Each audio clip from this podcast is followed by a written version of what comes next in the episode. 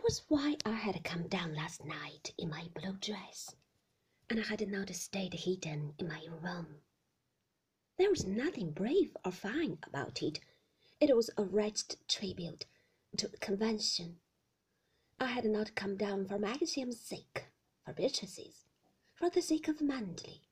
I had come down because I did not want the people at the ball to think I had quarrelled with Maxim.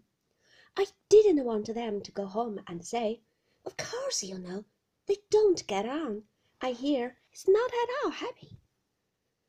I had come for my own sake, my own poor personal pride.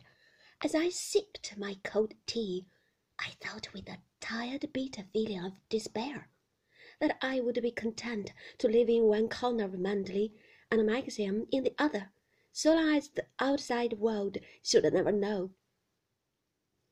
If he had no more tenderness for me, never kissed me again, did not speak to me except on matters of necessity, I believed I could bear it if I were certain that nobody knew of this but our two selves.